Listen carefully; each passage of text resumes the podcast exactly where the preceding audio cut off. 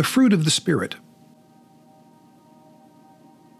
Now, the works of the flesh are obvious sexual immorality, moral impurity, promiscuity, idolatry, sorcery, hatreds, strife, jealousy, outbursts of anger, selfish ambitions, dissensions, factions, envy, drunkenness, carousing, and anything similar.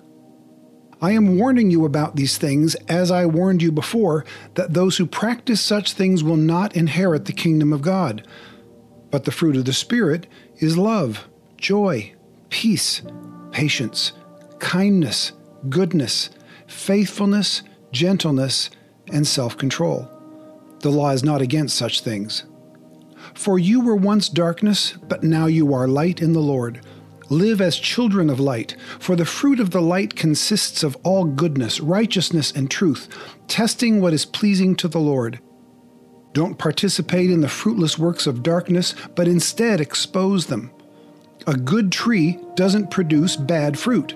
On the other hand, a bad tree doesn't produce good fruit, for each tree is known by its fruit. Figs aren't gathered from thorn bushes or grapes picked from a bramble bush. A good person produces good out of the good stored up in his heart. An evil person produces evil out of the evil stored up in his heart, for his mouth speaks from the overflow of the heart. Minute with the Bible is brought to you by the Christian Standard Bible.